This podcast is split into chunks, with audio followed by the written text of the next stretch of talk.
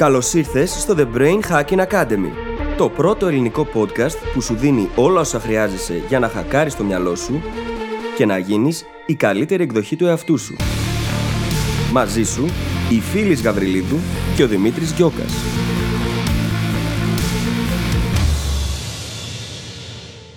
Γεια σου Brain Hacker και καλώς ήρθες στο καινούριο μας επεισόδιο. Είμαι σίγουρη πως θα θυμάσαι όλα όσα έχουμε συζητήσει στο παρελθόν για την ανατομία μιας συνήθειας. Σε αυτό το επεισόδιο θα το πάμε ένα επίπεδο πιο πάνω. Αντικείμενό μας σήμερα είναι οι λεγόμενες μίνι συνήθειες. Οι μίνι συνήθειες μπορούν να αλλάξουν τον τρόπο που βλέπεις εσύ ο ίδιος τον εαυτό σου και να σε βοηθήσουν να φτάσεις πολύ πιο εύκολα και γρήγορα στους στόχους σου. Συζητάμε σήμερα λοιπόν τι ακριβώς είναι αυτές οι μίνι συνήθειες, γιατί και πώς λειτουργούν, σου δίνουμε επίσης κάποια πάρα πολύ απλά και χρήσιμα παραδείγματα μέσα από τις δικές μας ζωές και όλα αυτά έχουν στόχο να σε βοηθήσουν να αυτοματοποιήσεις συμπεριφορές που θα σε οδηγήσουν στο επόμενο επίπεδο. Να θυμάσαι πως δεν ανεβαίνουμε ποτέ στο επίπεδο των στόχων μας, αλλά πέφτουμε σε εκείνο των συστημάτων ή συνηθιών που έχουμε επιλέξει. Καλό είναι λοιπόν όλα αυτά τα συστήματα να τα έχουμε επιλέξει εμείς οι ίδιοι συνειδητά, έτσι ώστε να προχωράμε συνέχεια προς τους στόχους μας, ακόμα και όταν η παραγωγικότητά μας δεν είναι στο ζενήθ της. Σου εύχομαι καλή ακρόαση. Καλησπέρα Δημήτρη. Ε, καλησπέρα φίλης. Τι κάνεις, γελάς. γελάω, γελάω, πώς να μην γελάω. Αφού πάλι κάνω τις βλακίες μας. Ήταν ωραία, είναι That's the whole fun of it. Ναι. Αυτό είναι το καλύτερο κομμάτι, όταν ξεκινάει. Περνάμε καλά και αυτό βγαίνει προς τα έξω, δεν είναι. Πάντα, πάντα, πάντα, ναι. Πάνω απ' όλα αυτό. Σήμερα ακούγαμε Eurythmics και The Pointer Sisters. και έπεσε πολύ χώρος, παιδιά. Ναι. ναι. ναι, και ήμασταν τόσο excited γιατί σήμερα βγάλαμε πρακτικά τα θέματά μας για τους επόμενους έξι μήνες. Κανονικότατα έχουμε ένα εξαιρετικό νοητικό χάρτη πλέον, ο οποίος μας κατευθύνει για πάρα πολλά επεισόδια στο μέλλον. Βασιστήκαμε και λίγο σε αυτά που μας ζητήσατε στα email. Γιατί, σας είπαμε, θέλουμε να προσαρμόσουμε το περιεχόμενό μας στις δικές σας ανάγκες. Οπότε, πάντα λαμβάνουμε υπόψη όσα μας ζητάτε. Και παρόλο που βγάλαμε το υλικό για τους επόμενους 6 μήνες, δεν σημαίνει ότι αν μας στείλετε κάτι ενδιάμεσα που κρίνουμε ότι πρέπει να το απαντήσουμε πιο άμεσα, δεν θα παρεμβληθεί αυτό το επεισόδιο στη μέση τον επόμενο Εννοείται, εννοείται, εννοείται. Τίποτα δεν είναι γραμμένο σε πέτρα, έτσι. Πριν πάμε όμως στο σημερινό μας θέμα, το οποίο είναι εξαιρετικό και θα το βρείτε, αν όχι όλοι, οι περισσότεροι από εσάς, πάρα πολύ ενδιαφέρον και χρήσιμο, θέλουμε να διαβάσουμε ένα φανταστικό review που μας έγραψε η Τζούλια Μουστάκη στο iTunes. Και θα το διαβάσω εγώ. Ο τίτλος του είναι Μία εκπομπή που πραγματικά μπορεί να σου αλλάξει τη ζωή. Πέντε αστέρια. Και γράφει η Τζούλια. Πρόσφατα ανακάλυψα τη μαγεία του meta learning και του να μπορείς να μάθεις οτιδήποτε θελήσεις με την ανάλογη προσπάθεια. Δεν θα μπορούσα να βρω καλύτερη συντροφιά για να εξερευνήσω περισσότερο αυτές τις έννοιες από τον Δημήτρη και τη φίλης. Είναι ευχάριστοι, ευχαριστούμε, μιλάνε μέσα από πραγματικές ιστορίες και βιώματα και συμπληρώνουν ένα τον άλλον. Το The Brain Hacking Academy είναι μία προσθήκη που το ελληνικό κοινό είχε ανάγκη σε θέματα μάθησης, αυτοβελτίωσης και όχι μόνο. Το συνιστώ ανεπιφύλακτα. Παιδιά, συνεχίστε την καλή δουλειά και ανυπομονώ για καινούργια επεισόδια. Ευχαριστούμε πάρα πολύ, Τζούλια. Και πραγματικά όταν ακούμε τέτοια πράγματα ή τα διαβάζουμε, δεν φαντάζεσαι πόση ενέργεια παίρνουμε επιπλέον ναι. για να συνεχίσουμε. Ναι. Όσο περισσότερα review μας στέλνετε, τόσο πιο πολλή ενέργεια θα έχουμε. Δεν ξέρω αν αυτό είναι πάντα καλό πράγμα. Γιατί να μην είναι; Γιατί παραέχουμε μερικές φορές. Να σου πω κάτι. Ε, that's the whole point. Άμα δεν είμαστε εμείς εμπνευσμένοι από όλο αυτό το πράγμα, ποιον θα εμπνεύσουμε; Ισχύει. Κανέναν. Πάμε τώρα να δούμε το υπέροχο σημερινό μας θέμα, που είναι οι μίνι συνήθειες. Mm. Είναι, ξέρεις, επειδή κατακτήσαμε τις συνήθειες, πάμε να δούμε και τις μίνι, ας πούμε, καταλαβες. ναι, να σου πω κάτι, από εκεί δεν πρέπει να ξεκινήσουμε για να τις κατακτήσουμε ακριβώς, και τις μεγάλες. Ακριβώς. Mm. Λοιπόν, είναι πολύ ωραίο θέμα το σημερινό και θες πρώτα απ' όλα να εξηγήσεις τι ακριβώς είναι όλο αυτό το θέμα και γιατί το κάναμε εμείς θέμα τώρα. Ναι. Λοιπόν, οι μίνι συνήθειες είναι πρακτικά ηλίθια μικρές, εισαγωγικά, πράξεις ή ας το πούμε δράσεις που, που πρέπει να κάνουμε κάθε μέρα. Έτσι, για να χτίσουμε μια συνήθεια. Αυτός είναι ο στόχος. Είναι πάρα πάρα πολύ μικρές. Το παράδειγμα που θα χρησιμοποιήσουμε κατά κόρον στο επεισόδιο είναι με την άθληση, με την άσκηση μάλλον, και το ένα push-up. Κάνεις ένα push-up το πρωί. Έτσι, είναι φαινομενικά μη παραγωγικές, δηλαδή ένα push-up τι θα σου κάνει, θα έλεγε κανείς. Αλλά παρόλα αυτά μας βοηθάνε σε τόσα πολλά σημεία κλειδιά, τόσο Mm. στην άσκηση αυτή καθεαυτή, όσο και στο να χτίσουμε τη συνήθεια. Και αυτό συμβαίνει γιατί πολύ απλά το πιο σημαντικό εδώ κομμάτι είναι η ίδια η συνέπεια. Δηλαδή το να κάνεις ένα push από μία κάμψη την ημέρα πραγματικά δεν είναι τίποτα. Απολύτως τίποτα. Και μπορεί από την οπτική της ίδιας της άσκησης να φαίνεται πραγματικά μηδαμινό και να λες τι θα, τι θα αλλάξει άμα κάνω εγώ μια κάμψη σήμερα και αύριο και για τις επόμενες 40-50 μέρες. Εκείνο που θα αλλάξει όμως είναι το ότι θα αλλάξεις τον τρόπο που εσύ βλέπεις τον εαυτό σου, γιατί θα είσαι πλέον εκείνος που το κάνει κάθε μέρα. Ναι. Ακόμα και αν είναι τόσο απλό. Αυτό που λέει η φίλη βασίζεται- βασίζεται σε μία έννοια που στα αγγλικά λέγεται self-signaling, δηλαδή να δίνεις σημάδια στον εαυτό σου, όπου λέει πρακτικά ότι κάθε τι που κάνουμε, κάθε τι μικρό που κάνουμε, μας ορίζει σαν άτομα. Κάθε φορά που τρως το μπισκότο, είσαι ο άνθρωπος που τρώει το μπισκότο ή τη σοκολάτα, ας πούμε.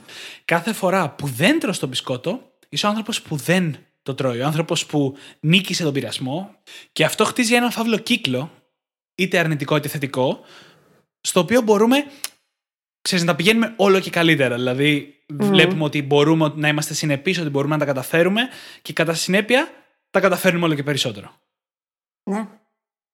Ξέρεις, πριν από πολλά χρόνια δεν ήμουνα και τόσο συνεπής άνθρωπος και πριν που κάναμε όλη αυτή την οργάνωση θυμήθηκα και έλεγα στο Δημήτρη πως το πρώτο tiny habit που έχτισα ήταν το να στρώνω το πρωί το κρεβάτι μου. Και πραγματικά ήταν το μοναδικό πράγμα. Και έλεγα: Οκ, αν δεν έχω καταφέρει τίποτα άλλο σήμερα, θα έχω κάνει αυτό. Και όσο χαζό και ανόητο και αν ακούγεται, αυτό με τον καιρό αρχίζει και, και χτίζει κάθε μία μέρα πάνω στην άλλη και γίνεται κάπως σαν να έχεις ε, καταθέσεις στην τράπεζα, ας πούμε, και παίρνουν επιτόκιο. Με τον καιρό αυξάνεται η αυτοπεποίθηση που έχεις, η συνε- η σιγουριά σου ότι εσύ θα το κάνεις αυτό, ότι είσαι συνεπής. Και αρχίζεις και το βλέπεις από αυτό το μικρό πράγμα, και μετά αυτό το μικρό πράγμα μεταφέρεται σε όλα τα υπόλοιπα. Γιατί τώρα πια είσαι ο άνθρωπος που αυτό που έχει πει ότι θα κάνει, το κάνει. Και η συνέπεια είναι πολύ σημαντικό πράγμα για την ίδια μας την ταυτότητα και την αυτοαξία μας. Να ξέρουμε ότι εγώ αυτό που αναλαμβάνω το τελειώνω. Ναι. Και πάντα πετυχαίνω σε αυτό που θέλω. Ακόμα και αν είναι κάτι τόσο δα μικρό και φαινομενικά ανόητο. Δεν είναι όμως ανόητο. Οι άνθρωποι έχουμε μία τάση να κάνουμε, όταν ξεκινάμε μια καινούργια συνήθεια, να προσπαθούμε να την κάνουμε στο, στον τέλειο βαθμό. Παραδείγματος χάρη, όταν ξεκινάμε γυμναστήριο, προσπαθούμε να πηγαίνουμε τέσσερις φορές την εβδομάδα ή κάτι αντίστοιχο.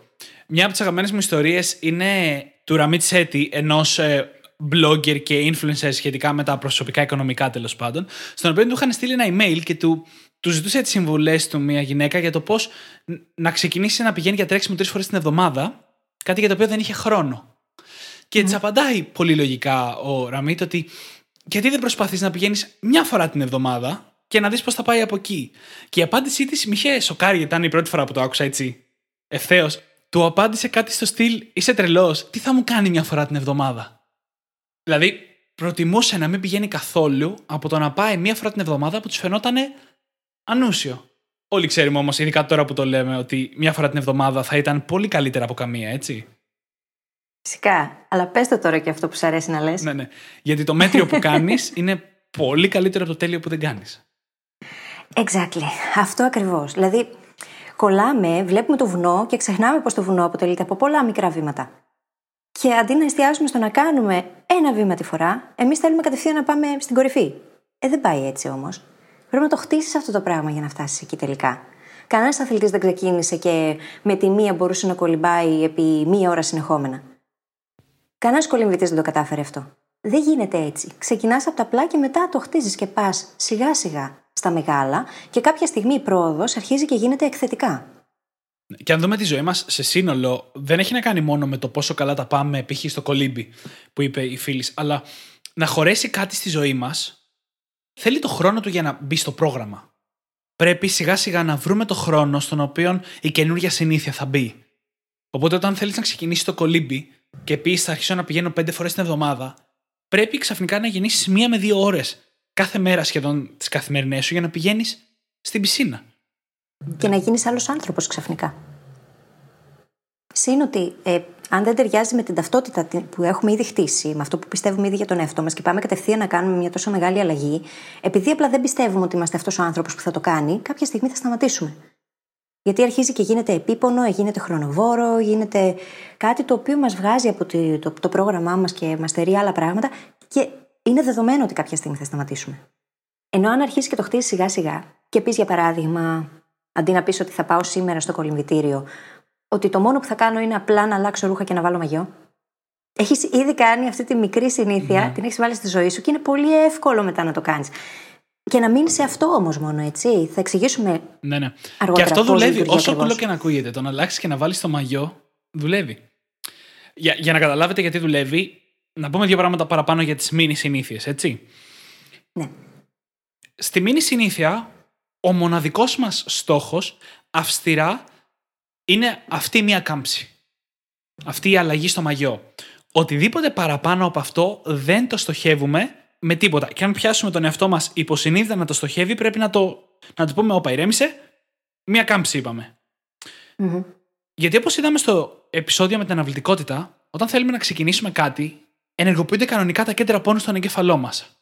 Αν λοιπόν έστω και υποσυνείδητα στοχεύουμε σε 10 κάμψεις αντί για μία, είναι πολύ πιο πιθανό να χτυπήσει η αναβλητικότητα και να μην το κάνουμε καθόλου.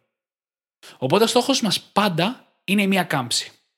Τώρα, κάποιες μέρες μπορεί να μας βγει να κάνουμε και δεύτερη. Κάποιες μέρες μπορεί να βάλουμε το μαγιό και να σηκωθούμε να πάμε και μέχρι το κολυμβητήριο. Άμα αυτό γίνει εκείνη τη στιγμή, αν εκείνη τη στιγμή μας έρθει η διάθεση να συνεχίσουμε, αυτό δεν χρειάζεται να το κόψουμε. Αυτό είναι ευχάριστο. Αυτό είναι και ένας από τους λόγους που κάνουμε τη διαδικασία. Αλλά δεν πρέπει να το έχουμε αυτό σαν στόχο. Ναι. Στην πραγματικότητα πρέπει να εστιάσουμε στην ίδια τη διαδικασία, να βρούμε αυτή τη μίνι συνήθεια, η οποία θα είναι η διαδικασία μας η καθημερινή και αυτή είναι που θα μας δίνει το αίσθημα ικανοποίησης και τη χαρά που πετύχαμε και ό,τι άλλο επιπλέον καλοδεχούμενο. Αλλά εμείς στοχεύουμε μόνο σε αυτό το μικρό, μικρό, μικρό, μικρό πραγματάκι, το οποίο είναι απλά ο στόχος μας. Και επειδή το κάνουμε αυτό, κάθε φορά που το πετυχαίνουμε, και είναι τόσο απλό να το πετύχουμε, ο εγκέφαλος εκρίνει ντοπαμίνη. Και έχουμε πει και παλιότερα, όταν συζητούσαμε για το θέμα των συνηθιών, πως η ντοπαμίνη αυτή είναι εκείνη που κάνει τον εγκέφαλο να λέει Α, κι άλλο, αυτό μου αρέσει, θα κάνω κι άλλο. Και όσο πιο πολύ εκρίνει, τόσο πιο γρήγορα αλλάζει αυτή η συνήθεια και δημιουργούνται οι συνάψεις που μας οδηγούν να την κάνουμε αυτόματα. Αυτό θέλουμε. Να χτίσουμε σιγά σιγά αυτή τη συνήθεια. Και ο Δημήτρης έχει και ένα πολύ ωραίο κανόνα όσον αφορά το χρόνο που αφιερώνουμε στην καθεμιά. Ναι, όπως έχουμε πει σε προηγούμενο επεισόδιο, οι συνήθειες θέλουν από 21 μέχρι 60 μέρες για να διαμορφωθούν. Για το πλαίσιο των μήνυ συνηθιών, εγώ λέω πάντα ότι πρέπει να μείνουμε στο επίπεδο του χτισήματος συνήθειας για δύο. Εγώ προσωπικά το κάνω για τρεις μήνες. Έτσι ώστε πραγματικά να εδραιώσουμε τη συνήθεια. Και όταν το να σηκωθείς, να πλύνεις τα δόντια σου και μετά να πέσει κάτω να κάνεις μια κάμψη είναι αυτόματο για σένα, και έχουν περάσει τρεις μήνες, έχει περάσει δηλαδή τουλάχιστον ένας μήνας που είναι πραγματικά αυτόματο, τότε ίσως μεγαλώσουμε λίγο αυτή τη συνήθεια και τις κάνουμε 5 ή 10 κάμψεις. Δεν είναι ότι για πάντα θα μείνουμε στη μία κάμψη, έτσι, γιατί αυτό όντως μετά από ένα σημείο δεν θα φέρνει ιδιαίτερα αποτελέσματα. Αλλά είναι ο καλύτερος τρόπος για να δημιουργήσουμε το χώρο. Το χώρο στη ζωή μας, το χώρο στο χρόνο μας, το χώρο στη, στην τοπαμίνη μας, που είπε η φίλης, ώστε αργότερα να το κάνουμε μια ολοκληρωμένη συνήθεια. Και όλο αυτό το θέμα τώρα γιατί λειτουργεί τόσο καλά. Είπαμε πριν για τη συνέπεια και ότι είναι σημαντική. Αν λάβουμε υπόψη ότι μόνο ένα 5% όσων κάνει ο εγκεφαλός μας γίνονται από το συνειδητό νου και όλο το υπόλοιπο 95% γίνεται υποσυνείδητα, μας μένει λίγος χώρος για να αλλάξουμε πράγματα, έτσι δεν είναι; Εάν όμως εμείς τώρα βάλουμε αυτές τις πολύ πολύ μικρές συνήθειες συνειδητά εκεί, αρχίζει αυτό και κάνει αυτό το self-signaling που έλεγε ο Δημήτρης. Δίνει σινιάλα στο υποσυνείδητο ότι εγώ τώρα είμαι αυτός ο άνθρωπος. Και αυτό με τον καιρό αρχίζει και χτίζεται και έτσι αλλάζει όλη μας η ταυτότητα. Και πλέον πάβει να είναι κάτι που απλά κάνουμε και μετατρέπεται σε κάτι που είμαστε. Και όταν είσαι κάτι και το πιστεύεις αυτό ότι είσαι έτσι, τότε απλά το κάνεις. Και δεν τίθεται θέμα, είναι πλέον θέμα ταυτότητας. Εγώ είμαι εκείνος που είμαι συνεπής. Εγώ είμαι εκείνος που κάνει κάθε μέρα γυμναστική ή όσες φορές την εβδομάδα τέλος πάντων. Δεν χρειάζεται πια για κάθε μέρα. Αλλά το έχω χτίσει αυτό όμως. Έχω βάλει τη γυμναστική με το ένα push-up καθημερινά στη ζωή μου. Οπότε μετά γίνεται πιο εύκολο να το κάνω και σε μεγαλύτερη κλίμακα. Γιατί απλά έχει γίνει ταυτότητα για μένα. Και είναι αυτό που έλεγες πριν, έτσι. Είναι αυτή η αίσθηση επιτυχίας κάθε Ναι. μέρα. Και πολύ εύκολα κιόλας. Όταν είναι πολύ μήνυ η συνήθεια. Δουλεύει με τον ίδιο τρόπο που δουλεύουν τα παιχνίδια. Μμμ. Αν έχεις παίξει ποτέ πολύ Candy Crush ή οποιοδήποτε άλλο παιχνίδι στον υπολογιστή, στο κινητό, ο λόγος που κόλλησες και ήθελες να παίξεις κι άλλο, κι άλλο ήταν αυτό ακριβώς. Η συνεχής αίσθηση ότι κάτι καταφέρνεις. Να περνάς πίστες. Δοπαμίνη δηλαδή. Ναι, να μαζεύεις περισσότερα λεφτά και σου δίνεται η δυνατότητα με τις μήνυ συνήθειες να έχεις ακριβώς το ίδιο φαινόμενο στην καθημερινότητά σου, αλλά με αντίκτυπο στην πραγματική σου ζωή. Μμ. Ναι. Και στην ουσία είναι κάτι πολύ μικρό που κάνεις και είναι απλά το 1%. Δηλαδή, βρες εκείνο το 1% το οποίο θα επαναλαμβάνεις κάθε μέρα όμως. Γιατί σε βάθος χρόνου θα το χτίσεις. Σκέψου αυτό το ένα push-up να το κάνεις επί 365 μέρες. Ή επί 60-90 μέρες που είπε πριν ο Δημήτρης. Είναι μεγάλη αλλαγή που θα αισθανθείς, παρόλο που αυτό είναι κάτι τόσο δαμικρό. Και ένας ακόμη λόγος που λειτουργεί έτσι είναι ότι χρειάζεται ελάχιστο willpower, ελάχιστη δύναμη της θέλησης για να το κάνεις. Βλέπετε, υπάρχει γενικά ο μύθος ότι πρέπει να βασιζόμαστε στη δύναμη της θέλησης για να καταφέρουμε πράγματα. Ξεκινάω γυμναστήριο, θα πηγαίνω τέσσερις φορές την εβδομάδα και θα το κάνω με τη θέλησή μου. Αυτό ξέρεις τι μου κάνει εμένα λίγο; Μου κάνει λίγο αυτοτιμωρία ότι θα τιμωρώ τον εαυτό μου γιατί κάνω κάτι κόντρα σε αυτό που θα ήθελα να κάνω. Και γι' αυτό πρέπει να επιστρατεύσω τη δύναμη της θέλησης. Ακριβέστατα. Δηλαδή, η, η έννοια, λένε γενικά πλέον οι άνθρωποι, και ειδικά στο υπέροχο βιβλίο του Benjamin Hardy, το Willpower Doesn't Work, μιλάει για το πώς η δύναμη της θέλησης χρειάζεται μόνο όταν δεν είμαστε σε σύνδεση με αυτά που θελουμε Όταν δεν, δεν ξέρουμε τι είναι αυτό που θέλουμε και αυτά που πάμε να κάνουμε δεν τα θέλουμε πραγματικά. Ναι. Δηλαδή είμαι συγγραφέας, αλλά με κουράζει πάρα πολύ. Μου είναι δύσκολο το να γράφω. Δεν έχω συνηθίσει, δεν έχω βάλει τις μικρές συνηθίες μου να δουλέψουν υπέρ μου, έτσι ώστε να μπορώ να γράφω κάθε μέρα. Π.χ. 50 μόνο λέξεις ή μια πρόταση. Δεν το έχω κάνει αυτό το σύστημα. Και επειδή δεν είναι σύστημα, εγώ σκέφτομαι ότι θα πρέπει να γράψω αμάν και 2.000, 3.000, 5.000 λέξεις και μόνο που το σκέφτομαι παθαίνω κοκομπλόκο, που λέει και η αδερφή μου. Είναι, δεν μπορείς να πας κατευθείαν στον τελικό στόχο. Καλή είναι η στόχη, αλλά οι στόχοι μοιάζουν πολύ μακρινοί. Εμείς θέλουμε να εστιάζουμε στο καθημερινό, στην ίδια τη διαδικασία, γιατί αυτή είναι που θα μας δώσει τη χαρά που θέλουμε και το αίσθημα ικανοποίησης για να προχωρήσουμε. Και να το καλλιεργήσουμε αυτό και να το κάνουμε ακόμα καλύτερο στο μέλλον. Δηλαδή 50 να γίνουν 100. Αλλά χωρίς να είναι αυτό όμως ο στόχος. Πριν ξεκινήσουμε, έλεγες μια υπέροχη ατάκα. Ναι, η ατάκα ήταν ότι δεν ανεβαίνουμε, δεν φτάνουμε ποτέ στο επίπεδο των στόχων μας, αλλά πέφτουμε στο επίπεδο των συστημάτων ή των διαδικασιών που έχουμε επιλέξει. Και αυτό γιατί δεν λειτουργεί όλο αυτό με τη θέληση. Δεν μπορείς να αναγκάσεις τον εαυτό σου. Οπότε, από προεπιλογή θα πας εκείνα που έχει συνηθίσει και σου φαίνονται πιο οικεία και απλά. Και δεν σε τραβάνε από τα μαλλιά για να βγεις από τη ζώνη άνεσή σου. Άρα, δεν θα φτάσουμε τον τελικό μας στόχο φυσικά, που σημαίνει ότι αν δεν έχεις τα συστήματά σου στη θέση τους και κοιτάς μόνο το στόχο, κάθε μέρα θα νιώθεις ότι υπολείπεσαι σε κάτι. Κάθε μέρα θα νιώθεις ότι έχεις ακόμα πολύ δρόμο, ότι είσαι αποτυχημένος ακόμα, ότι, ότι, ότι έχεις πάρα πολύ δουλειά. Αν όμως εστιάσεις την ίδια τη διαδικασία, αυτό σου δίνει απλά την αίσθηση επιτυχίας, την αίσθηση ικανοποίησης. Οπότε δεν χρειάζεται πάντα να συγκρίνεις τον εαυτό σου με το στόχο σου. Ακριβώς. Είναι βασικά και ένα από τα μεγαλύτερα λάθη της κουλτούρας μας να κοιτάμε πόσο κοντά είμαστε στο στόχο μας ή πόσο μακριά, αντί να γυρνάμε πίσω και να κοιτάμε πόσο μακριά έχουμε φτάσει. Ναι. Το οποίο είναι η τρομερή διαφορά και είναι ακριβώς αυτό με τις διαδικασίες.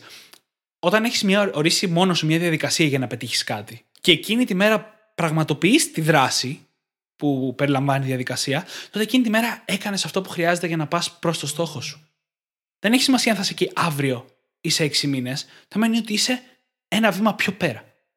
Mm-hmm. Στην ουσία, λοιπόν, αποφασίζεις τι τύπος ανθρώπου θέλεις να είσαι και κάθε μέρα αποδεικνύεις με μικρές μικρές νίκες στον εαυτό σου ότι είσαι αυτό το άτομο. Και με τον καιρό φτάνεις εκεί τελικά. Τόσο απλά. Είναι απλό, πραγματικά είναι απλό. Αρκεί να το καταλάβει κανείς, να βρει το πιο απλό πράγμα που μπορεί να κάνει και να το βάλει στη ζωή του. Α δούμε τώρα μερικά ακόμα παραδείγματα, ώστε σε λίγο που θα δούμε το πώς να χρησιμοποιήσουμε τις μήνυ συνήθειε στη ζωή μας, να είναι πιο εύκολο να φανταστούμε παραδείγματα για τον εαυτό μας. Λοιπόν, ένα παράδειγμα το έχουμε πει ήδη πολλές φορές. Έχει να κάνει με την άσκηση και θα μπορούσε να είναι το να κάνουμε ένα push-up την ημέρα. Ένα άλλο που μου αρέσει εμένα πολύ έχει να κάνει με το διάβασμα βιβλίων. Όπου μπορείς να πεις ότι θα διαβάσω μία σελίδα ή ακόμα και μία παράγραφο την ημέρα. Ξέρεις πόσοι άνθρωποι μου λένε ότι δυσκολεύονται και δεν μπορούν να διαβάσουν βιβλία; Και έχουν στο μυαλό τους φυσικά ότι πρέπει να το πιάσουν το βιβλίο και να αρχίσουν να διαβάζουν ολόκληρα κεφάλαια. Δεν είναι αυτό, δεν χρειάζεται. Μάλιστα, στη λογική της απλοποίησης και της ελαχιστοποίησης που έχουν οι μήνυ συνήθειες, μπορείς να την κάνεις ακόμα πιο μικρή αυτή τη συνήθεια. Να πάρεις το βιβλίο στα χέρια σου, να κάτσεις κάτω και να το ανοίξεις στην πρώτη σελίδα ή στη σελίδα που έχεις μείνει. Μμμ. Και αν κάνεις αυτό, είσαι OK για τη μέρα, μπορείς να βάλεις stick και να πας παρακάτω. Σκέψου απλά. πόσες μέρες που θα ανοίξεις το βιβλίο, όντως θα διαβάσεις αυτή τη μία παράγραφο. Πολλές είναι η Μμμ. αλήθεια. Και αν κάποιες δεν το κάνεις, είναι αυτό που λέγαμε πριν. Δεν πειράζει. Έχεις κάνει τη μήνυ συνήθειά σου για την ημέρα. Είναι ακριβώς αυτός ο στόχος. Να ανοίξεις το βιβλίο, τίποτα άλλο. Ναι. Λοιπόν, κάποια άλλα παραδείγματα ακόμα. Στην εκμάθηση ξένων γλωσσών. Οι δικές μου μήνυ συνήθειες.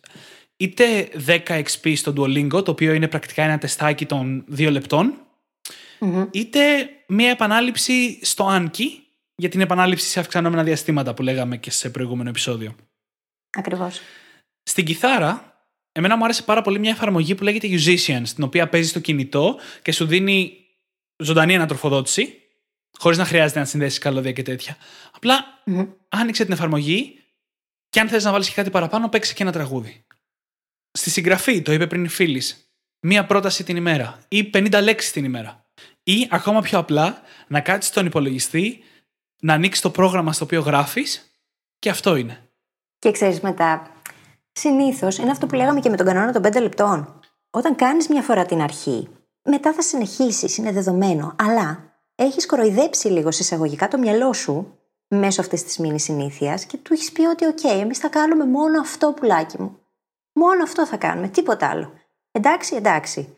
Παίρνει όμως εκείνη τη χαρά και την ικανοποίηση που πέτυχε το στόχο της ημέρας, οπότε μετά, επειδή έχει χαρεί, θέλει να κάνει κι άλλα συνήθως. Όχι ότι θα γίνεται αυτό συνέχεια, αλλά και μόνο που μπορεί να γίνει αυτό το πράγμα, γιατί με το που θα ανοίξεις το, το Word ή το Pages για να γράψεις, θα το έχεις ανοιχτό. Ε, μετά από εκεί δεν είναι και τόσο δύσκολο για να γίνεις αναβλητικός το να γράψεις μία πρόταση. Αν έχεις γράψει τη μία πρόταση όμως, μπορεί να πας και στη δεύτερη. Και κάπως έτσι.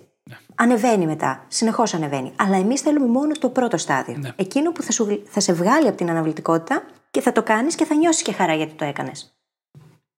Ναι. Δεν θυμάμαι ποιος, γιατί έχει περάσει πολύ καιρός από τότε που το έχω ακούσει, αλλά κάποια από τις πολύ μεγάλες φιγούρες στην παγκόσμια σκηνή της αυτοβελτίωσης και της παραγωγικότητας, όταν έφτιαχνε τη διπλωματική του για το πανεπιστήμιο, χρησιμοποίησε mini habits και mini συνήθειες δηλαδή και προσπαθούσε να γράφει απλά μία πρόταση την ημέρα. Μμμ. Και θυμάμαι να διαβάζω ότι ακόμα και αν είχε ας πούμε, ξενυχτήσει και γίναγε 5-6 ώρα το πρωί πιωμένος, θα καθόταν κάτω και θα έγραφε τη μία πρόταση και μετά θα πήγαινε για ύπνο. Και Ναι. όπως καταλαβαίνετε, υπήρχαν πολλές μέρες που έγραψε απλά μόνο μία πρόταση. Αλλά υπήρχαν και μέρες που έγραψε παραγράφους ή σελίδες και η διπλωματική του τελείωσε σε χρόνο ρεκόρ. Να κάτι που δεν έκανα όταν ήμουν στο πανεπιστήμιο. Θες να το ανοίξουμε αυτό το κουτάκι, δεν θες να το ανοίξουμε αυτό το κουτάκι. Κουτάκι. δεν ανοίγω κανένα κουτάκι. Υπάρχει κουτάκι, κανένα κουτάκι. και για μένα και για σένα. Ναι. Και λειτουργεί όλο αυτό το πράγμα πάρα πολύ καλά γιατί πολύ απλά αρχίζουμε και χρησιμοποιούμε και το ίδιο το περιβάλλον για να μας βοηθήσει πολλές φορές. Γιατί έχουμε πει ξανά στο παρελθόν πως το ίδιο το περιβάλλον μας προγραμματίζει, έτσι. Συμφωνούμε όλοι σε αυτό. Αν ας πούμε στο χώρο που τρώω, διαβάζω, δουλεύω, τα κάνω όλα αυτά, το μυαλό μου μπερδεύεται και έχει πιο πολλούς λόγους να αποσυντονιστεί. Οπότε μπορούμε να αρχίσουμε να χρησιμοποιούμε και το ίδιο μας το περιβάλλον για να μας βοηθήσεις στο να χτίσουμε αυτές τις μήνυ συνήθειες. Κάτι ας πούμε που λέγαμε στο, σε προηγούμενο επεισόδιο ήταν ε, το να βγάλει κανείς την τηλεόραση από το δωμάτιό του. Ένα παράδειγμα. Αυτό από μόνο του έχει βγάλει τον πειρασμό από το περιβάλλον και η μήνυ συνήθεια που έχεις να κάνεις απλά είναι να πας να ξαπλώσεις. Για παράδειγμα. Θα μπορούσε να είναι. Μπορούμε να κάνουμε πολλά μικρά πράγματα για να μας βοηθήσουν. Έχεις απόλυτο δίκιο. Και αυτός είναι ο τρόπος στην πραγματικότητα για να αλλάξει τη ζωή σου, έτσι, να αλλάξει το περιβάλλον. Αλλά θεωρώ ότι αυτό είναι ένα επίπεδο παρακάτω.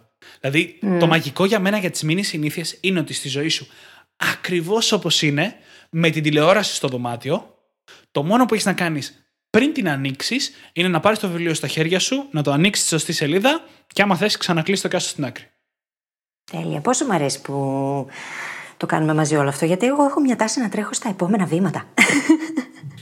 Ξέρεις τι είναι ίσως και το γεγονός ότι σου βγαίνουν πιο εύκολα λίγο τα επόμενα βήματα. Μπορεί. Μπορεί να είναι και αυτό.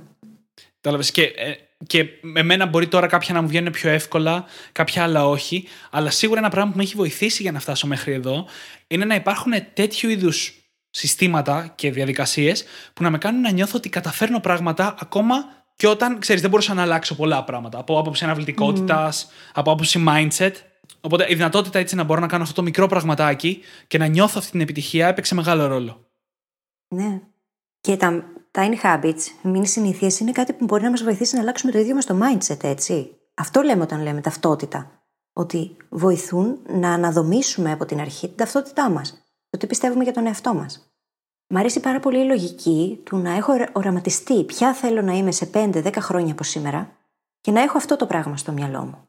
Και αυτές οι μήνυ συνήθειες που έχω ξεκινήσει να χτίζω, να ξέρω ότι με οδηγούν αργά και σταθερά εκεί, είναι καλό να ξέρουμε που θέλουμε να φτάσουμε. Να έχουμε μια εικόνα του εαυτού μας σε πέντε χρόνια. Γιατί υπάρχει και κάτι που λέγεται στα ελληνικά το φαινόμενο της εντροπίας. Έντροπη, ε, το έντροπη. Ναι, ναι. Και στην ουσία, αν δεν έχουμε αποφασίσει και δεν έχουμε εικόνα, τότε είμαστε ήδη εκεί που θα είμαστε σε πέντε χρόνια.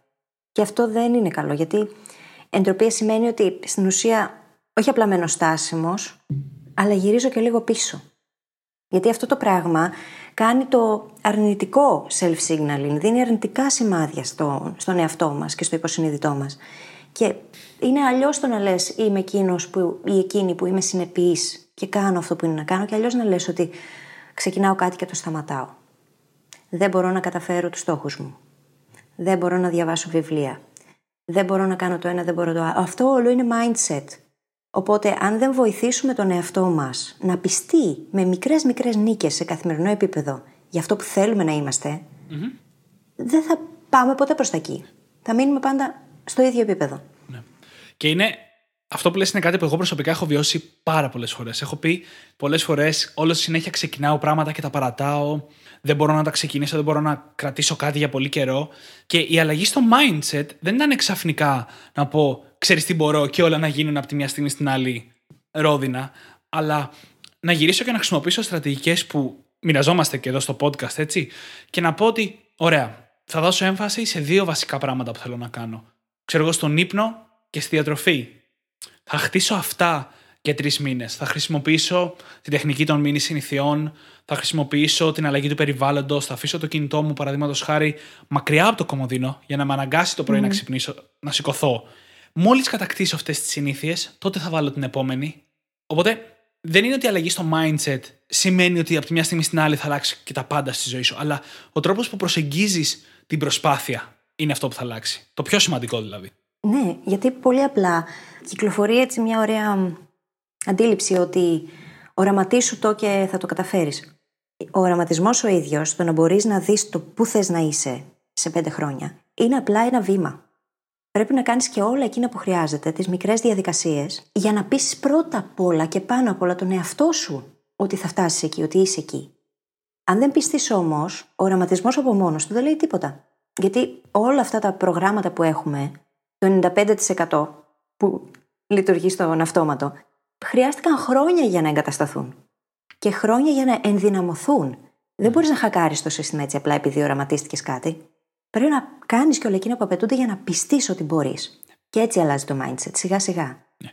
Και έτσι δεν είναι και μαζί αυτά που λέμε συχνά για τη διαδικασία και για το στόχο. Ο στόχος πρέπει να αποτελεί το όραμα προς το οποίο κινείσαι και η διαδικασία πρέπει να αποτελεί αυτό στο οποίο εστιάζεις σε καθημερινή βάση. Χρειάζονται και τα δύο. Είναι, συμπληρώνουν το ένα το άλλο. Ναι, ναι, ακριβώς. Πάμε τώρα να δούμε πώς μπορείς να εφαρμόσεις την τεχνική των μήνυ συνηθιών στη ζωή σου, ποια είναι τα βήματα που πρέπει να κάνεις και με την ευκαιρία θα καταλάβουμε και κάποια ακόμα πράγματα για το πώς δουλεύουν οι συνήθειες.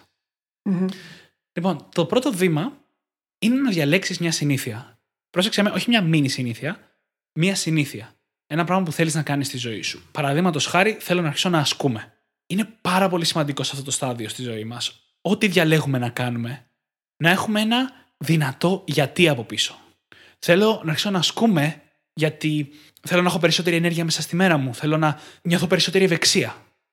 Θέλω να αρχίσω να ασκούμε γιατί θέλω να έχω καλύτερη σωματική κατάσταση όσο περνάνε τα χρόνια και σταματάω πλέον να είμαι νέος ή νέα. Mm-hmm. Θέλω να αρχίσω να ασκούμε γιατί έχω παχύνει και θέλω να βγω στην παραλία με πιο ωραίο σώμα. Δεν έχει σημασία το γιατί, αρκεί να είναι δυνατό για εσένα που μας ακούς. Αφού λοιπόν διαλέξεις τη συνήθεια, το δεύτερο βήμα είναι να διαλέξεις μία μίνι συνήθεια πάνω σε αυτό το αντικείμενο. Αν στο πρώτο βήμα διάλεξες την άσκηση, τώρα είναι που αποφασίζεις ότι θα κάνεις ένα push από τη μέρα. Ή ότι με το που ξυπνάς θα κάνεις 10 jumping jacks. Ένα κοιλιακό. Ή ότι απλά θα βάζεις τα ρούχα του γυμναστήριου. Όχι να πηγαίνεις γυμναστήριο, αλλά ότι απλά θα βάζεις τα ρούχα. Διαλέγεις λοιπόν μία μίνι συνήθεια. Έτσι, και εδώ προτείνω πολύ να διαλέγουμε συγκεκριμένα πράγματα. Είναι πολύ καλύτερο να διαλέξεις ένα push-up από 10 δευτερόλεπτα push-ups. Γιατί είναι μετρήσιμο, είναι ακριβές και είναι πολύ δύσκολο να κλέψεις τον εαυτό σου αν το έκανες ή όχι. Ξέρεις να κάνεις 3 Ναι. δευτερόλεπτα και να πεις πέρασαν 10, ας πούμε. Και τώρα, το τρίτο και σημαντικότερο βήμα, που ίσως είναι ο λόγος που κάναμε ολόκληρο το επεισόδιο, είναι ότι πρέπει να συνδέσεις αυτή τη μήνυ συνήθεια με την υπάρχουσα ρουτίνα σου. Παραδείγματος χάρη, αν πεις απλά θα κάνω ένα push-up τη μέρα, στο εγγυώμαι δεν θα το κάνεις παρά μόνο την πρώτη μέρα. Γιατί δεν θα έχεις κάτι να σου θυμίζει να το κάνεις. Οπότε είναι πάρα πολύ σημαντικό να το συνδέσουμε με την υπάρχουσα ρουτίνα μας. Οι προτάσεις που θα λέμε στον εαυτό μας πρέπει να ακούγονται κάπως έτσι. Μετά από χ, θα κάνω τη μήνυ, την τάδε μήνυ συνήθεια. Μετά από πλύνω τα δόντια μου, θα κάνω ένα push-up. Πριν ξαπλώσω στο κρεβάτι, θα κάνω ένα push-up. Μόλις ξαπλώσω στο κρεβάτι, θα ανοίξω το βιβλίο στη σελίδα που έχω μείνει. Και έτσι συνδέουμε κάτι προϋπάρχον με κάτι καινούριο. Και συνδέουμε τη μία ήδη υπάρχουσα συνήθεια, η οποία είναι δρεωμένη και απλά της δίνουμε μια μικρή συνέχεια. Και συνδέονται σιγά σιγά αυτές οι δυο μαζί και από ένα σημείο και μετά γίνονται αυτόματα. Ακριβώς. Και, και λέω ότι αυτό είναι ίσως το πιο σημαντικό πράγμα σε ολόκληρο το επεισόδιο, γιατί αυτή είναι η στρατηγική που μας δίνει τη δυνατότητα να χτίσουμε οποιαδήποτε συνήθεια, μείνει ή όχι. Αν πάμε να φέρουμε κάτι καινούργιο στη ζωή μας και δεν το συνδέσουμε με κάτι που προπάρχει, μειώνουμε δραματικά τις πιθανότητες μας να το φέρουμε όντως στη ζωή μας. Ε, ναι, γιατί πολύ απλά βγαίνεις απότομα από τη ζώνη άνεσής σου. Και δεν θες να το κάνεις αυτό. Θες να είσαι εντός ζώνης άνεσης. Να βγεις, αν βγεις, απειροελάχιστα. Αλλά Ο στόχος είναι να μείνεις μέσα στη ζώνη άνεσης, που σημαίνει να το συνδέσεις με κάτι που ήδη κάνεις. Γιατί έτσι δεν θα σου πει το μυαλό σου ότι Αμάν, τι πάμε να κάνουμε, αυτό είναι αλλαγή μεγάλη. Όχι, είναι απλά η φυσική συνέχεια αυτού που ήδη κάνουμε. Οπότε είναι ομαλό και η μετάβαση δεν φαίνεται σαν απειλή. Και όχι μόνο δεν φαίνεται σαν απειλή, έτσι, είναι και πιο εύκολο να τη θυμηθούμε, που είναι ένα πολύ σημαντικό πρόβλημα σε τέτοιου τύπου μικρές αλλαγές στην αρχή. Οι μεγάλες αλλαγές πολλές φορές είναι πολύ δύσκολες και εύκολο να γίνει αναβλητικός, αλλά δεν τις ξεχνάς εύκολα. Και οι μικρές αλλαγές που είναι πολύ πιο εύκολες, τις ξεχνάμε. Οπότε γλιτώνουμε αυτό. Η διαδικασία έχει και ένα τέταρτο βήμα, το οποίο είναι επίσης πάρα πολύ σημαντικό. Και μόλις σημείωσα να το κάνουμε και ολόκληρο επεισόδιο στο μέλλον. Τώρα το σημείο, νομίζω το λέγαμε και πριν. Όχι, το συγκεκριμένο το σημείωσα τώρα. Το τέταρτο βήμα είναι να κάνεις track, να παρακολουθείς τη μήνυ συνήθεια. Για δύο μέχρι και τρεις μήνες, εγώ προσωπικά προσπαθώ για τρεις, σε ένα χαρτί, στον υπολογιστή, δεν έχει σημασία, σημείωνε κατά πόσο έκανες τη μήνυ συνήθεια. Εδώ είναι πάρα πολύ σημαντικό να μην σημειώνεις, παραδείγματος χάρη, πόσα push-ups έκανες. Μην πηγαίνεις δηλαδή και σημειώνεις Δευτέρα 1, Τρίτη 10, Τετάρτη 2, γιατί αυτό θα σε κάνει τουλάχιστον υποσυνείδητα να θέλεις να κάνεις όλο και περισσότερα push-ups. Το οποίο θα, σταμα... θα το κάνει να σταματήσει να είναι μήνυ συνήθεια και θα φέρει την αναβλητικότητα στο παιχνίδι. Το μόνο που θα καταγράφεις είναι αν το έκανες ή όχι. Έκανα τη μία κάμψη μου σήμερα ή όχι. Δεν έχει σημασία αν έκανα 10 ή 100, έτσι. Την έκανα, δεν την έκανα. Ναι. Και με αυτόν τον τρόπο μπορούμε να δούμε πότε δεν την κάναμε, να αναρωτηθούμε γιατί και να κρατήσουμε και τους εαυτούς μας υπόλογους στους εαυτούς μας με ένα πολύ απλό τέτοιο σύστημα. Χωρίς να αισθανόμαστε απαραίτητα τύψεις, έτσι. Μην το κάνετε και αρχίσετε και αυτοτιμωρήστε. Απλά κάντε το. Και για να μην βάλουμε και τον παράγοντα αναβλητικότητα στη μέση που μπορεί να φέρει το χαρτί ή το σημειωματάριο, μπορούμε να χρησιμοποιήσουμε την υπέροχη τεχνολογία. Υπάρχουν εφαρμογές, όπως είναι το Habit Loop, το χρησιμοποιούσα εγώ παλιά, αλλά υπάρχουν πάρα πολλές, οι οποίες έχουν ακριβώς αυτό το στόχο. Να μας βοηθήσουν να καταγράφουμε τη διαδικασία. Μπορεί να έχει και υπενθύμηση, οπότε κάθε μέρα να σου έρχεται μια υπενθύμηση την τάδε ώρα ότι το έκανες. Και απλά να κάνεις ένα τικ. Τίποτα παραπάνω. Στο κινητό σου. Και από εκεί να μπορείς να βλέπεις, να παρακολουθείς πώς εξελίσσεται όλο αυτό και πώς προχωράει. Τα πάντα είναι εύκολα τώρα πια με την τεχνολογία εντωμεταξύ, έτσι. Παραδείγματος χάρη, τρεις εφαρμογές που εγώ έχω δοκιμάσει στο παρελθόν είναι η Habit List, η Today και η Way of Life. Που κάνουν όλες ακριβώς το ίδιο πράγμα. Έτσι, σου δίνει τη δυνατότητα να καταγράψεις αν έκανες ή αν δεν έκανες μια συνήθεια. Μμμ. Εγώ αυτό που θέλω να δούμε τώρα είναι κάποιες από τις κλασικές αντιρρήσεις που φέρνει ο κόσμος όταν εφαρμόζει τις μήνυ συνήθειες. Η πρώτη και καλύτερη είναι φυσικά ότι αυτό δεν πρόκειται να κάνει τίποτα. Αλλά νομίζω ότι αν έχεις αυτή την α- αντίδραση σε αυτό το σημείο του επεισοδίου, ξαναβάλω το απλά από το μηδέν. Και, άκου και το το όλο. mindset, παρακαλώ. Και και το πρώτο επεισόδιο και αυτό από την αρχή.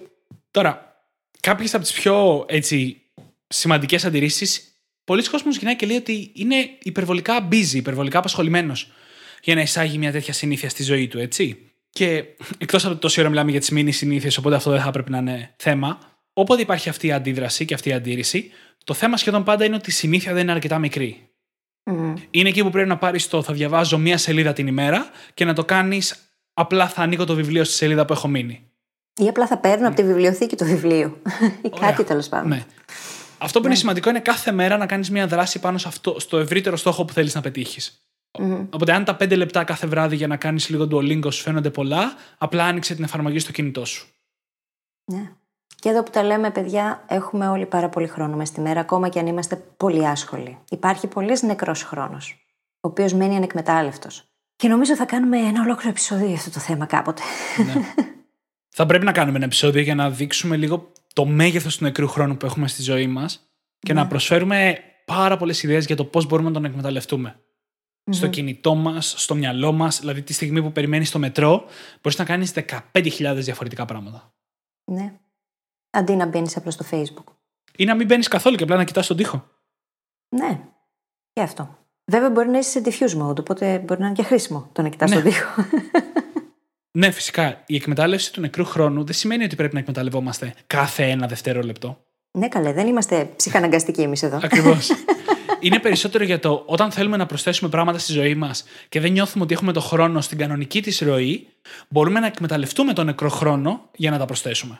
Αυτός είναι ο ρόλος του νεκρού χρόνου, έτσι. Μια άλλη ωραία ένσταση που χρησιμοποιούν πάρα πολύ είναι το ότι γι- γίνονται αναβλητικοί. Ήδη μας έχει δώσει ο Δημήτρης μερικά hints για το τι μπορεί να σημαίνει αυτό σε σχέση με την αναβλητικότητα. Αν γίνεσαι αναβλητικός στο να κάνεις τη μικρή, τη μήνυ συνήθειά σου, τότε μάλλον κάπου στο πίσω μέρος του μυαλού σου ψάχνεις εκείνα τα 10 push-ups αντί για το ένα. Έχεις κάνει δηλαδή έναν προγραμματισμό, ένα σχέδιο για το τι θες να κάνεις. Και επειδή σκέφτεσαι ότι θες να κάνεις παραπάνω, αυτό από μόνο του σε κάνει να το αναβάλεις. Δεν εστιάζεις λοιπόν στο ένα, αλλά στα 10, 20 που θα ήθελες. Άρα εκεί είναι καλό να κάνουμε ένα scale down και να εστιάσουμε και πάλι σε αυτό το ένα πολύ μικρό πραγματάκι που θέλουμε να κάνουμε μόνο και σε τίποτα άλλο. Ναι, γιατί αλήθεια, αν περάσουν 90 μέρες και έχεις κάνει μόνο ένα push από τη μέρα, πρώτα απ' όλα έχεις κάνει 90 παραπάνω από ό,τι θα έκανες. Και δεύτερον, έχεις χτίσει τη συνήθεια κάθε πρωί να πέφτεις στο πάτωμα και να κάνεις μια κάμψη. Είναι πολύ πιο εύκολο μετά από τρεις μήνες μίας κάμψης να πας στις 10, από ότι να πεις εξ αρχής θα κάνω 10 κάθε πρωί. Είτε το λες αυτό συνειδητά, είτε υποσυνείδητα. Ναι. Και η τελευταία ένσταση που ακούς ποια είναι; Είναι και την έχουμε αναφέρει ήδη αρκετές φορές που είναι το ότι ο κόσμος ξεχνάει να κάνει τη μήνυ συνήθεια, έτσι. Και όταν συμβαίνει αυτό, υπάρχουν δύο πράγματα που μπορούν να γίνουν. Το ένα είναι, το έχουμε ήδη πει, είναι να συνδέσεις καλύτερα τη συνήθεια που θες να προσθέσεις με συνήθεια που ήδη έχεις. Δεν είναι δυνατόν να πεις θα κάνω ένα push-up μετά πριν τα δόντια μου το πρωί και να μην το θυμηθείς μετά που πλύνεις τα δόντια σου. Άντε τις πρώτες δύο-τρεις μέρες να έχεις πρόβλημα. Αλλά έχουμε πει τι πρέπει να κάνουμε έτσι. Πρέπει να το έχουμε στην αρχή τουλάχιστον για να αλλάξουμε μια συνήθεια. Πρέπει να γίνει με συνειδητή προσπάθεια. Στην αρχή, όσο συνεχίζουμε από την πρώτη, δεύτερη, τρίτη εβδομάδα και μετά, έχει ήδη αρχίσει να μετατρέπεται σε αυτοματισμό. Οπότε πλέον δεν χρειάζεται τόσο πολύ να έχουμε το μυαλό μας, γιατί είναι κάτι που απλά κάνουμε κάθε μέρα. Και όσο περνάει ο καιρός, αυτό απλά γίνεται αυτόματα. Και κάτι ακόμα που μπορεί να μας βοηθήσει είναι το λεγόμενο accountability που αναφέρουμε συχνά εμείς εδώ. Το να είσαι υπόλογος απέναντι σε κάποιον. Γιατί μπορεί να μην αρκεί το να είσαι υπόλογος απέναντι στον εαυτό σου πολλές φορές. Το λέω και ο Δημήτρης χαμογελάει. Ε, δείχνει τον εαυτό του αυτή τη στιγμή, παιδιά. Θυμόσαστε τι είχα πει για το κόρος μου όταν το έστεινα. Που είχα βάλει ένα πολύ ωραίο αρνητικό κίνητρο και είχα πει ότι θα δώσω σε ένα σκοπό στον, στον οποίο δεν πιστεύω καθόλου με βρίσκει τελείως ηθικά αντίθετη, ότι θα τους δώσω χρήματα. Και αυτό από μόνο του λειτουργήσε πάρα πολύ δυνατά, γιατί είχα δεσμευτεί απέναντι σε τέσσερις φίλους μου. Ναι. Που ήξερα ότι θα με κρατούσαν και οι υπόλογοι και ότι θα τα έδινα τα λεφτά. Ακριβώς. και πήρε φωτιά ο υπολογιστής μου εκείνες τις μέρες. Κι εγώ. Αλλά μπορούμε να δεσμευτούμε απέναντι σε κάποιον, που ξέρουμε ότι θα μας κρατήσει και υπόλογου όμως, έτσι ώστε να λειτουργήσει αυτό όσο το δυνατόν καλύτερα για εμάς. Και είναι- άκου τώρα να δεις. Η αναβλητικότητα μερικές φορές μπορεί να γίνει τόσο δυνατή που ο φόβος του να χάσεις 100 ευρώ απέναντι στο να κάνεις ένα πολύ μεγάλο κομμάτι παραγωγικότητας σε μια εβδομάδα αφήνει και πάλι περιθώρια στην αναβλητικότητα να μπει και μπορεί να καταλήξεις τελικά να δώσεις τα 100 ευρώ. Αλλά σκέψου τώρα να δεσμευόσουν σε κάποιον κάθε μέρα που δεν κάνεις την κάμψη να δώσεις 10 ευρώ. Κάθε μέρα που δεν κάνεις την κάμψη να δώσεις κάπου 10 ευρώ. Εγώ δεν θα είχα να κάμψει. Πάντως. Και θες να σε κυνηγάει από πίσω και να σου λέει: Δώσ' μου τα λεφτά μου. Μου χρωστάς. Δεν σε είδα να κάνεις κάμψεις. ναι, δηλαδή προσθέτοντας στον εαυτό μας κίνητρα, είτε θετικά είτε αρνητικά και accountability, για κάτι τόσο μικρό, το κάνουμε σχεδόν αυτονόητο για τον εγκεφαλό μας ότι κοίτα να δεις, θα κάνω αυτό το μικρό γιατί βαριέμαι το να μου τα πρίζει ο άλλος ή να πληρώνω λεφτά. Ναι. Και μπορεί να μην είναι χρήματα, να είναι κάτι άλλο, έτσι. Αλλά πρέπει να χάνουμε κάτι πάντα. Κάτι πρέπει να χάνεις και να σε πονάει λιγάκι. Και αυτό για ένα push-up, για μία κάμψη. Ή για τη μία μικρή συνήθεια που εσύ θες να αλλάξεις. Τέλος πάντων, να, πιάσεις αρχίσεις το να βιβλίο. βάζεις τη ζωή σου. Ναι, ναι, ναι. Σκέψου γι' αυτό πάντα να χάνεις κάτι, αν δεν το κάνεις. Πόσο πιο γρήγορα και εύκολα θα αρχίσεις να μπαίνεις στην ψυχολογία του να το κάνεις κάθε μέρα. Γιατί όπως είχαμε πει για τον ανθρώπινο εγκέφαλο, το να χάσει κάτι είναι δύο φορές πιο δυνατό από το να κερδίσει κάτι. Τι, μόνο δύο; Το δύο είναι πάρα πολύ για τέτοια πράγματα. Αν σκεφτείς ότι ξέρεις, πολλές φορές το να κερδίσουμε κάτι μας βγάζει αρκετή κινητοποίηση, σκέψου τη διπλάσια κινητοποίηση αν ρισκάρουμε να χάσουμε. Ναι. Τι λες, να κλείσουμε σιγά σιγά; Να κλείσουμε σιγά σιγά. Νομίζω ότι ήταν πάρα πολύ ωραίο και αυτό το επεισόδιο. Ναι, εμένα μου αρέσει πάρα πολύ αυτό το θέμα. Ναι. Γενικά, οτιδήποτε απλοποιεί τις αλλαγές που πρέπει να φέρεις στη ζωή σου, μου αρέσει πολύ σαν θέμα. Για μένα. Και επίσης χαίρομαι πάρα πολύ να βρίσκω διαρκώς ή να βρίσκουμε διαρκώς και άλλους τρόπους να απλοποιήσουμε τα πράγματα. Ναι. Είναι μαγικό έτσι. Είναι αυτό το.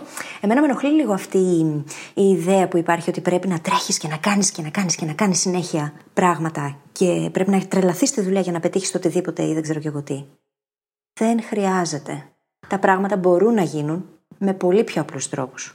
Και γι' αυτό το λόγο δημιουργήσαμε το podcast. Γιατί και εμείς ήμασταν σε εκείνο το φαύλο κύκλο και είδαμε ότι αυτό το πράγμα δεν λειτουργεί ούτε για εμάς ούτε για τους γύρω μας. Και επειδή μπήκαμε σε αυτή τη διαδικασία και εφαρμόσαμε πράγματα και τα εφαρμόζουμε διαρκώς και βλέπουμε τη διαφορά, γι' αυτό το λόγο θέλουμε να τα μεταδώσουμε και σε όλους τους υπόλοιπους. Γιατί γίνεται κι αλλιώς. Πάντα γίνεται κι αλλιώς. Και να θυμάστε το κλασικό ότι ό,τι δουλεύει για τον έναν δεν σημαίνει απαραίτητα ότι δουλεύει για τον άλλον. Για μένα προσωπικά, μόνο για μένα, έχουν υπάρξει τομείς στους οποίους οι μήνυ συνήθειε έχουν δουλέψει και άλλοι τομείς στους οποίους δεν έχουν δουλέψει καθόλου. Πάντα πρέπει να ανακαλύψουμε τη συνταγή που θα φέρει εμάς στην καλύτερη εκδοχή του εαυτού μας. Ναι. Λοιπόν, και Ωραία. με αυτό. Το χακάραμε και σήμερα το σύστημα. ναι, το χακάραμε και σήμερα το σύστημα. Λοιπόν, καταρχάς, στη σημειώση του επεισοδίου που θα βρείτε στο brainhackingacademy.gr θα σας βάλω κάποια βιβλία και κάποια links για να πάρετε καινούριε ιδέες για μήνυ συνήθειες και άλλα παραδείγματα πέρα από αυτά που είπαμε. Όπως θα μπείτε εκεί, μπείτε και στα social media, στο facebook και στο instagram και κάντε μας like και follow. Μας αρέσει πάρα πάρα πολύ. Και όσο θα είστε στη σελίδα, αν δεν το έχετε κάνει ήδη, γραφτείτε στο newsletter μας, γιατί από εκεί θα λαμβάνετε πρώτη-πρώτη όλα τα καινούργια μας επεισόδια και άλλα πραγματάκια τα οποία δεν ανακοινώνουμε αλλού. Και πάτε και στο iTunes, στο Stitcher, το Podbean ή όποια άλλη εφαρμογή podcast έχετε βρει και μας ακούτε και γράψτε μας ένα υπέροχο, φανταστικό, πεντάστερο review, γιατί έτσι βοηθάτε το podcast να ανέβει και το μήνυμά μας να διαδοθεί σε ακόμα περισσότερο κόσμο. Σας ευχαριστούμε πάρα πολύ που ήσασταν μαζί μας. Καλή συνέχεια. Καλή συνέχεια.